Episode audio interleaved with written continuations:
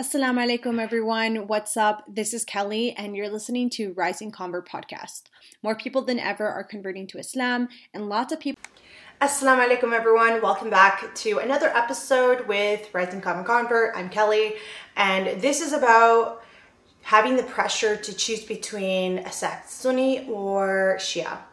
These are the two common sects that we often hear about, and I know it can be really tricky, especially coming in as a revert or convert, feeling the need to have to choose, especially when we are learning not just from our own search, but also hearing from those around us, those who are, um, you know, in social gatherings, at the masjid, at the mosque. Um, so it can be very challenging. And I know that it's something that people um, within the community community still um, have you know the the courage i want to say courage to ask and the confidence to ask. But it can be very hard coming in to something you know into a group of people where they're asking you something so personal because it, it really is. Um, and at the end of the day, too, when someone comes into, you know, uh, a space that is fairly new, you know, being a Muslim convert, walking into areas and, and uh, discussions where you're talking about practices and the traditions,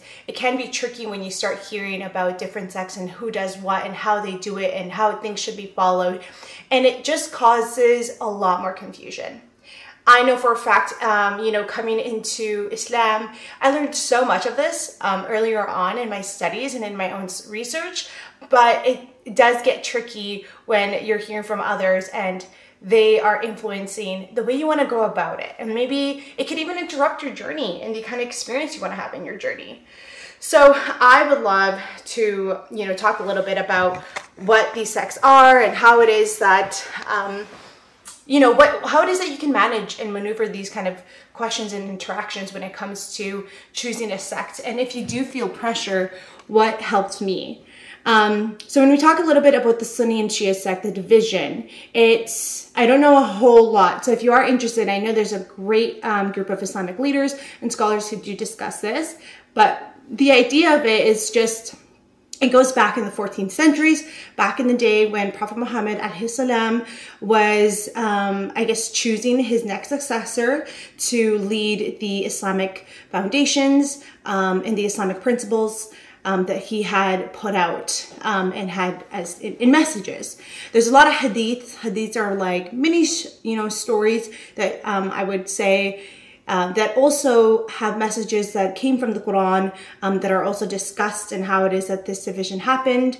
Um, but honestly, you know, the main focus of this whole you know coming new change coming into islam converting into this new religion is understanding what islam means and for me the simplest way entering you know, for the first couple years and even from learning about Islam was to remind myself that Islam means submission to God. It means being able to, you know, follow Islam in the best way that you possibly can, um, and showing it in actions and in your words and in your being and growing to be the best Muslim that you can be.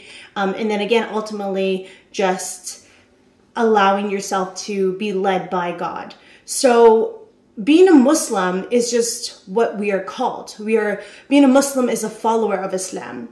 So if you're converting to Islam and you just you are a Muslim, I would focus on that. That is something that really helped me. That is something that I really um, ingrained in my in my head for the longest time. I also kind of went in with the um, I don't care what anyone says attitude, and that is because when you start caring about what others within the community will think about you and will want to um, you know say about who you are and the kind of muslim that you are. You're allowing people to interrupt the experience that you want to have.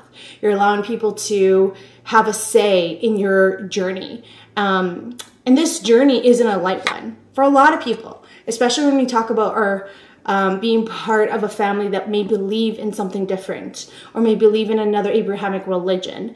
So there's still a difference. And so to avoid any other stress and, and pressure and, and added pre- and have added pressure, I would highly recommend for you to focus on the word, um, you know, what it means to be a Muslim. What does it mean um, to follow Islam?